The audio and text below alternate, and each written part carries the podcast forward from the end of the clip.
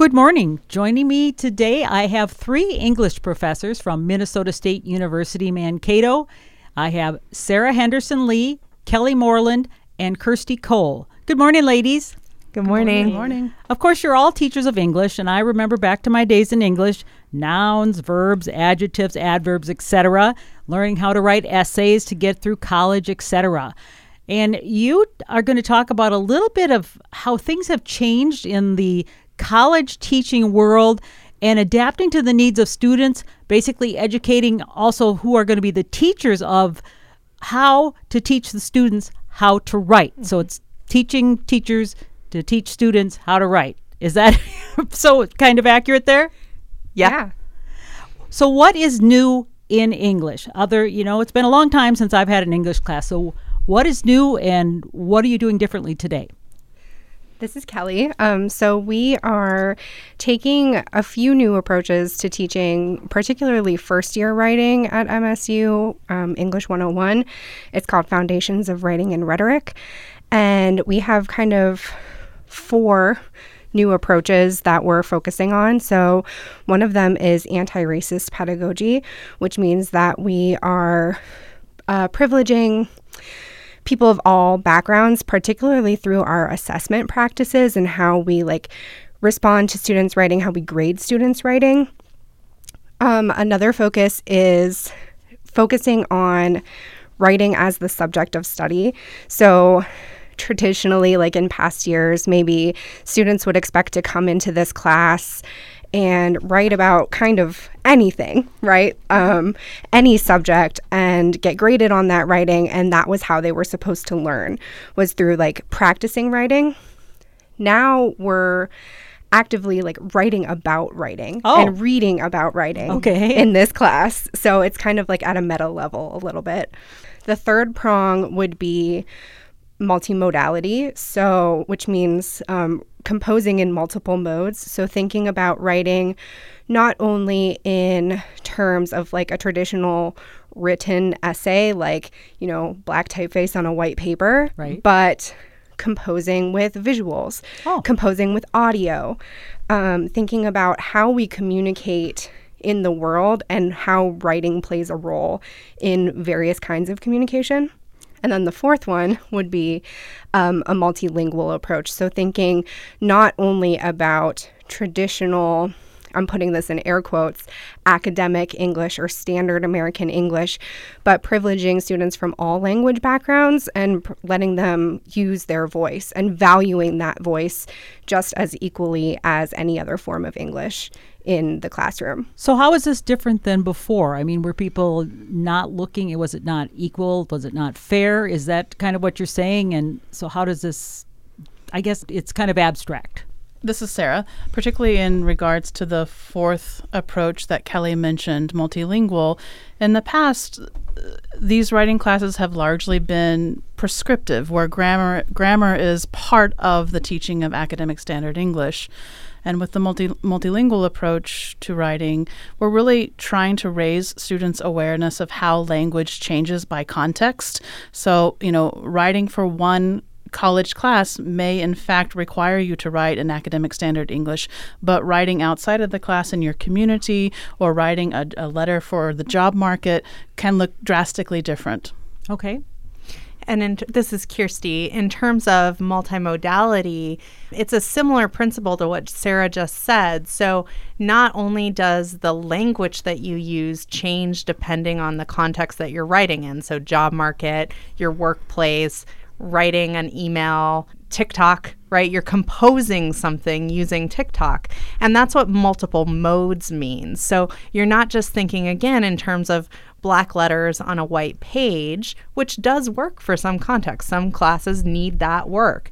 You're also thinking in terms of for the student, what do you do on a daily basis that involves composing? You're using mm-hmm. language. So instead of thinking in terms of, like you were saying, nouns, verbs, adjectives, we're more interested in thinking about what vehicle are you using to communicate?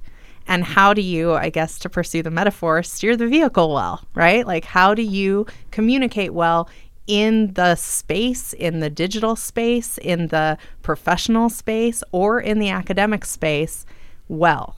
Well, I was thinking, I'm trained as a journalist. That's my background at University of Minnesota. So we learned how to write broadcast stories. I mm-hmm. was in television news. And one of the things now, if you're a journalist, you're a multimedia journalist. You are not just writing for broadcast, you're writing for content on the web, you're writing tweets, you're writing Instagram, you're, you know, writing probably content for other things as well. So it's really broadened in terms of what I think a lot of people do in their everyday jobs. I, I would agree. And I, I would say at the heart of, of these recent changes for us is reframing composition or our writing classes as contextualized communication. Like, how does our communication change uh, depending on the audience, depending on the space? I know I do get a lot of students who apply for jobs here at KMSU because we hire students, and I am really saddened by some of the atrocious writing that I see. So that I mean, I'm hoping that we're I don't know where they're getting lost and not learning how to write.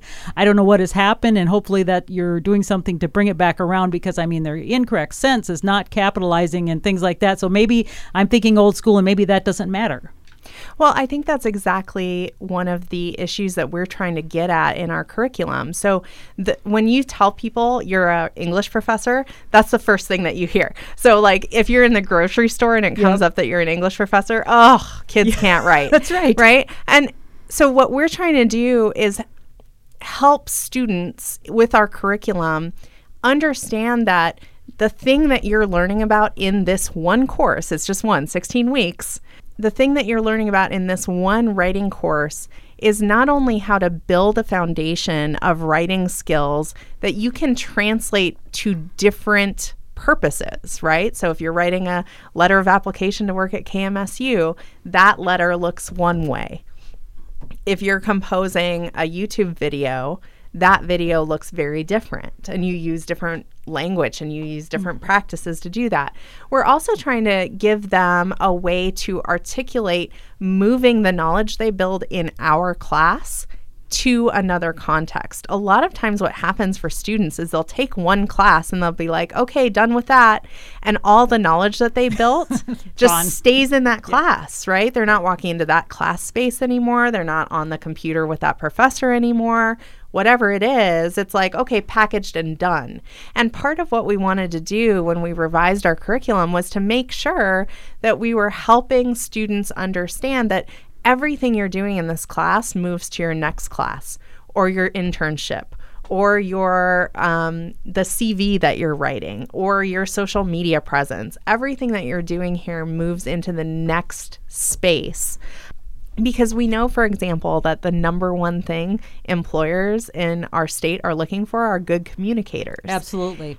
But part of good communicating is understanding that the thing you're learning about communicating translates to the next space. Um, and so when we say writing as content, that's exactly what we mean. We're making the subject of study writing so that they have an easier time understanding how to move what they're learning from one class to the next or one space to the next.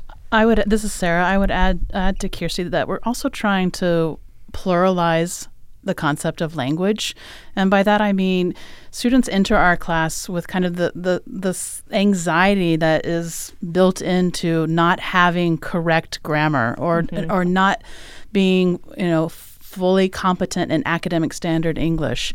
Um, our course is really designed to help students kind of become language detectives, detectives, if you will.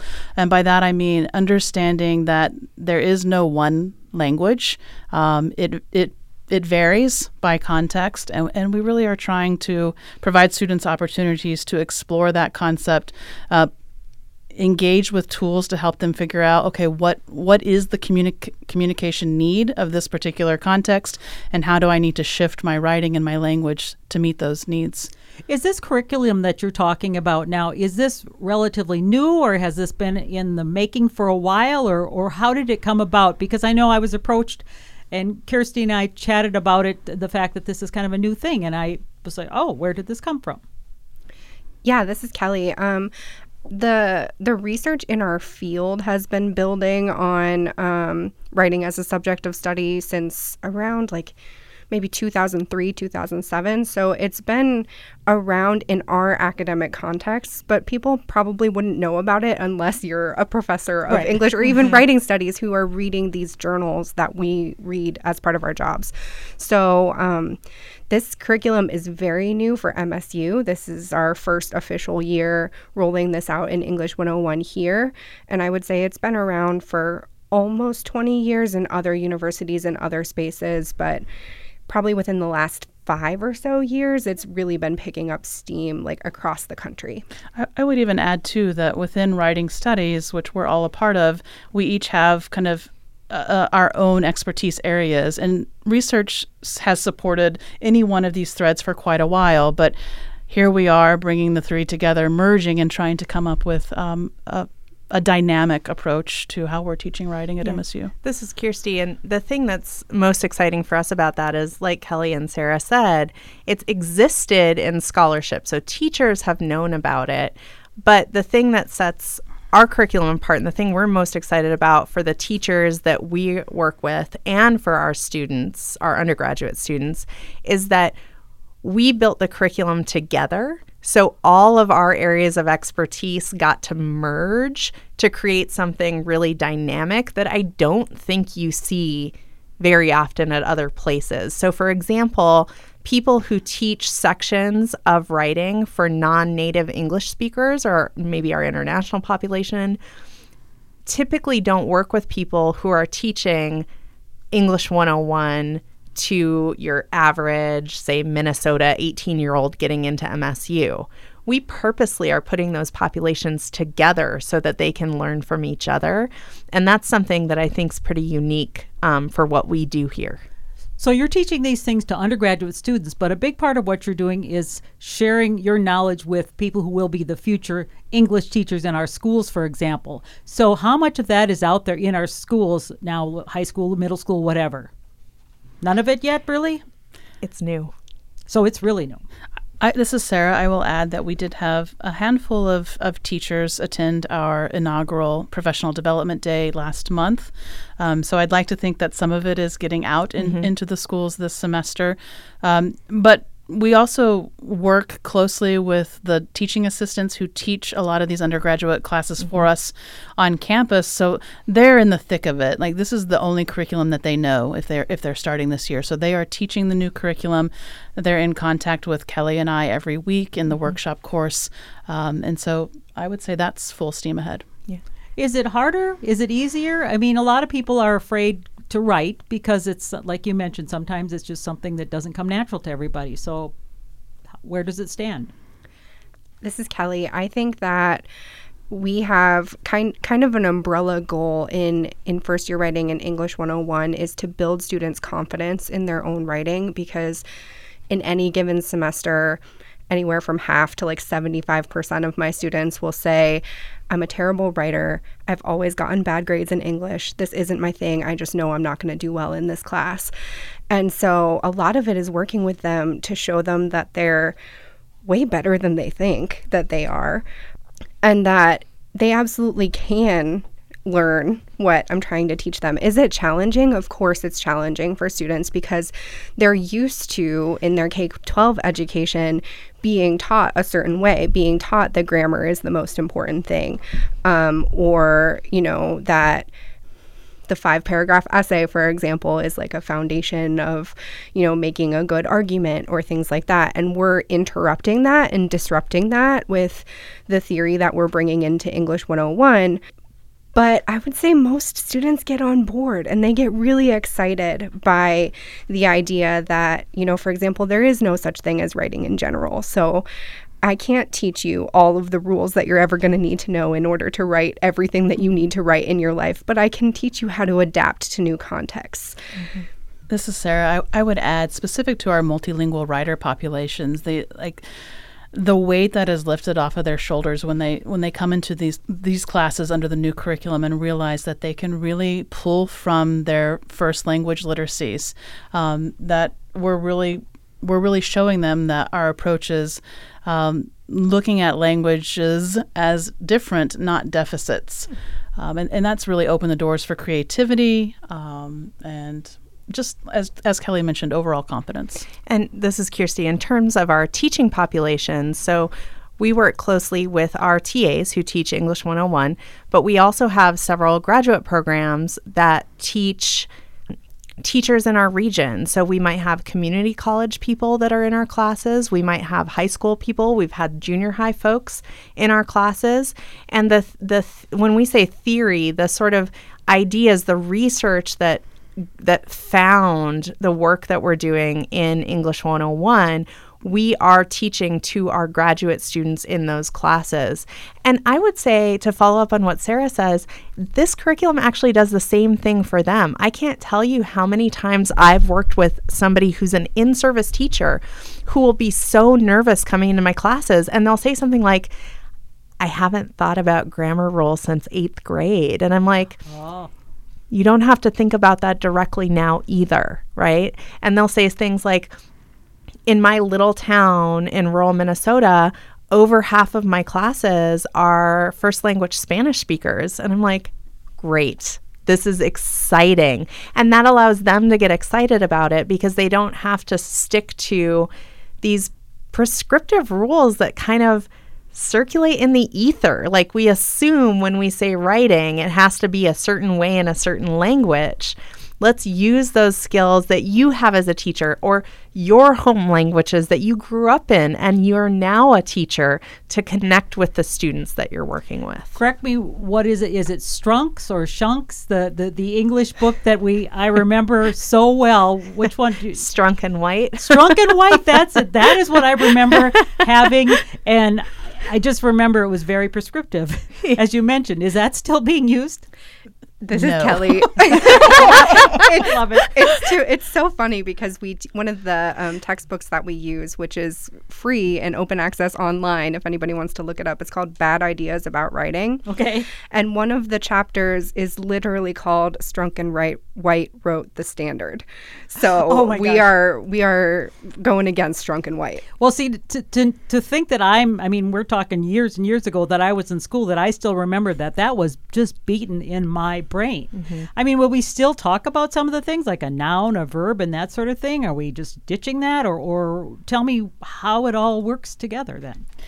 Yeah, there's definitely not space in, in our first year writing curriculum to, to be um, doing sentence diagramming.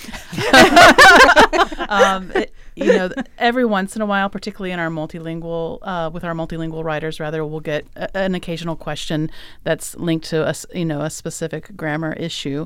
Um, but they're usually resolved in conversation and, and, and talking about why a particular variety of, of English is needed for that context. Mm-hmm. But there are no grammar quizzes. There are there is no sentence diagramming. Um, Will if, that still be hap- happening in junior high or high school then, or or no?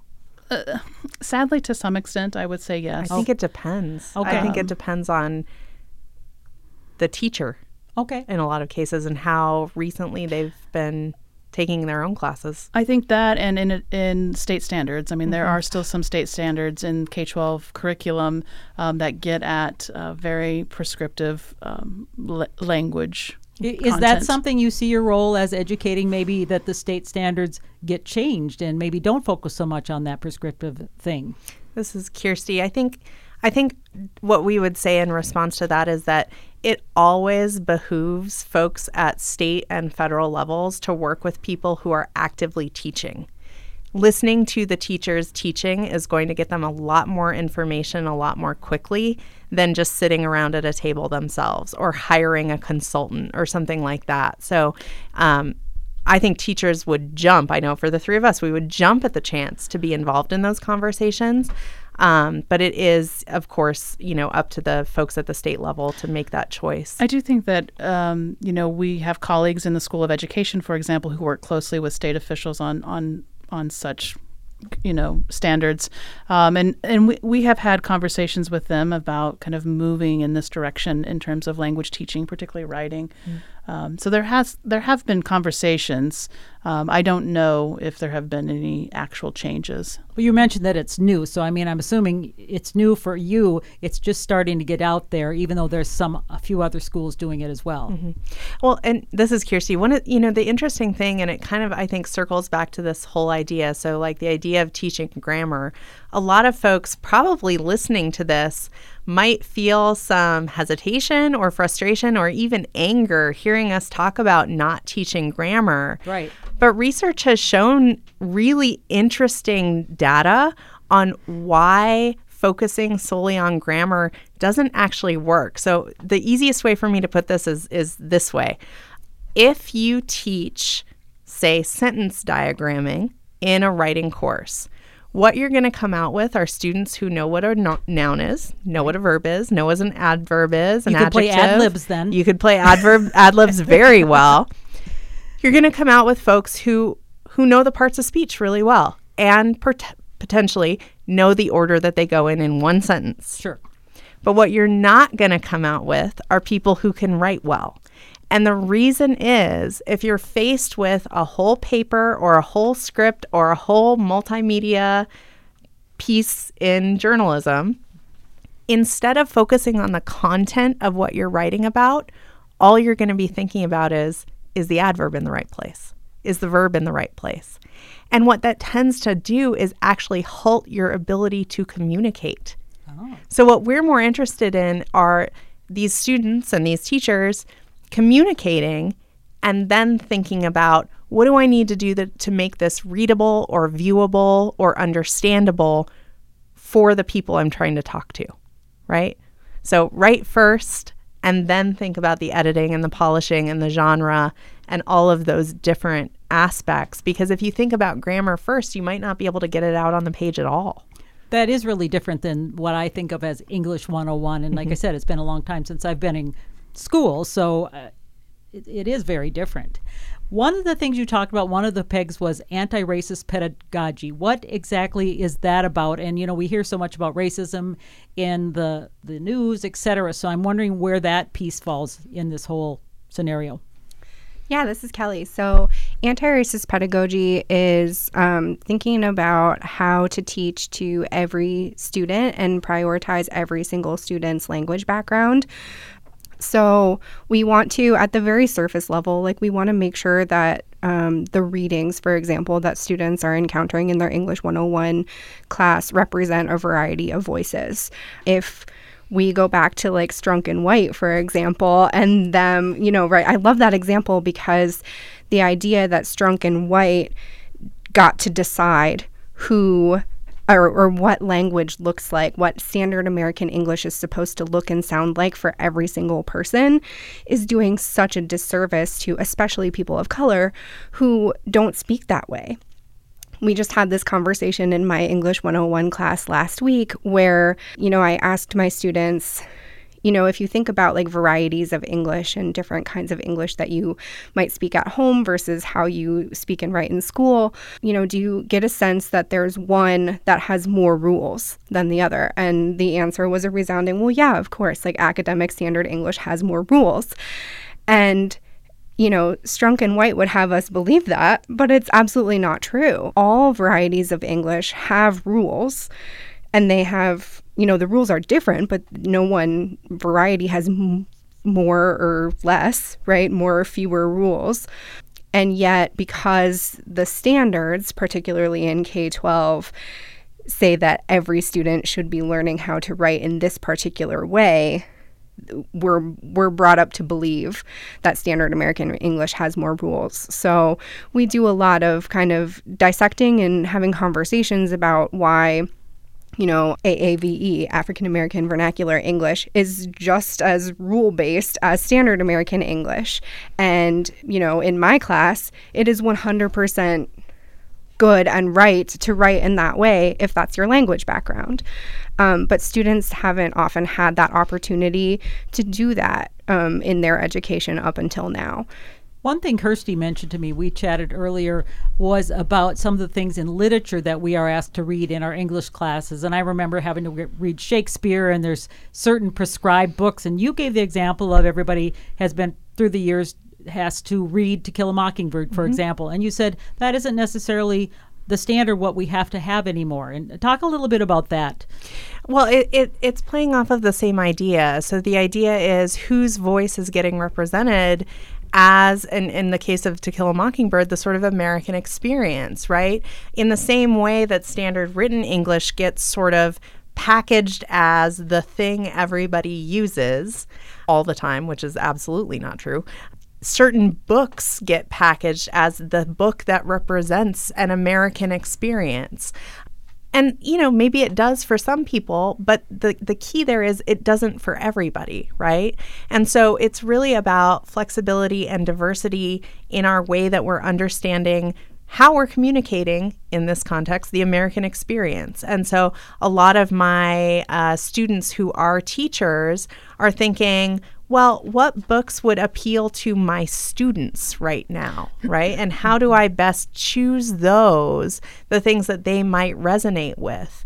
Um, and so there's all sorts of contemporary fiction multi award winning fiction, in fact, more award winning uh, even than To Kill a Mockingbird, um, that, that students resonate with because it speaks to their experience, even in such small ways as just like the characters are using their smartphones, right? Like it speaks to them on their daily experience, but it also might speak to them in terms of what they're seeing on the news, what their friends are experiencing in their communities and and what they themselves have been experiencing in their communities. And so I think, you know, sort of across our curricula, what we're trying to do is make sure that our students understand that their backgrounds, be they, you know, native domestic students or not, wherever they're coming from to MSU, are a valuable part of their education experience. In addition to the English classes, the way you're talking about the changes, something else you are looking at is you are in the early planning stages of Community Writing Center.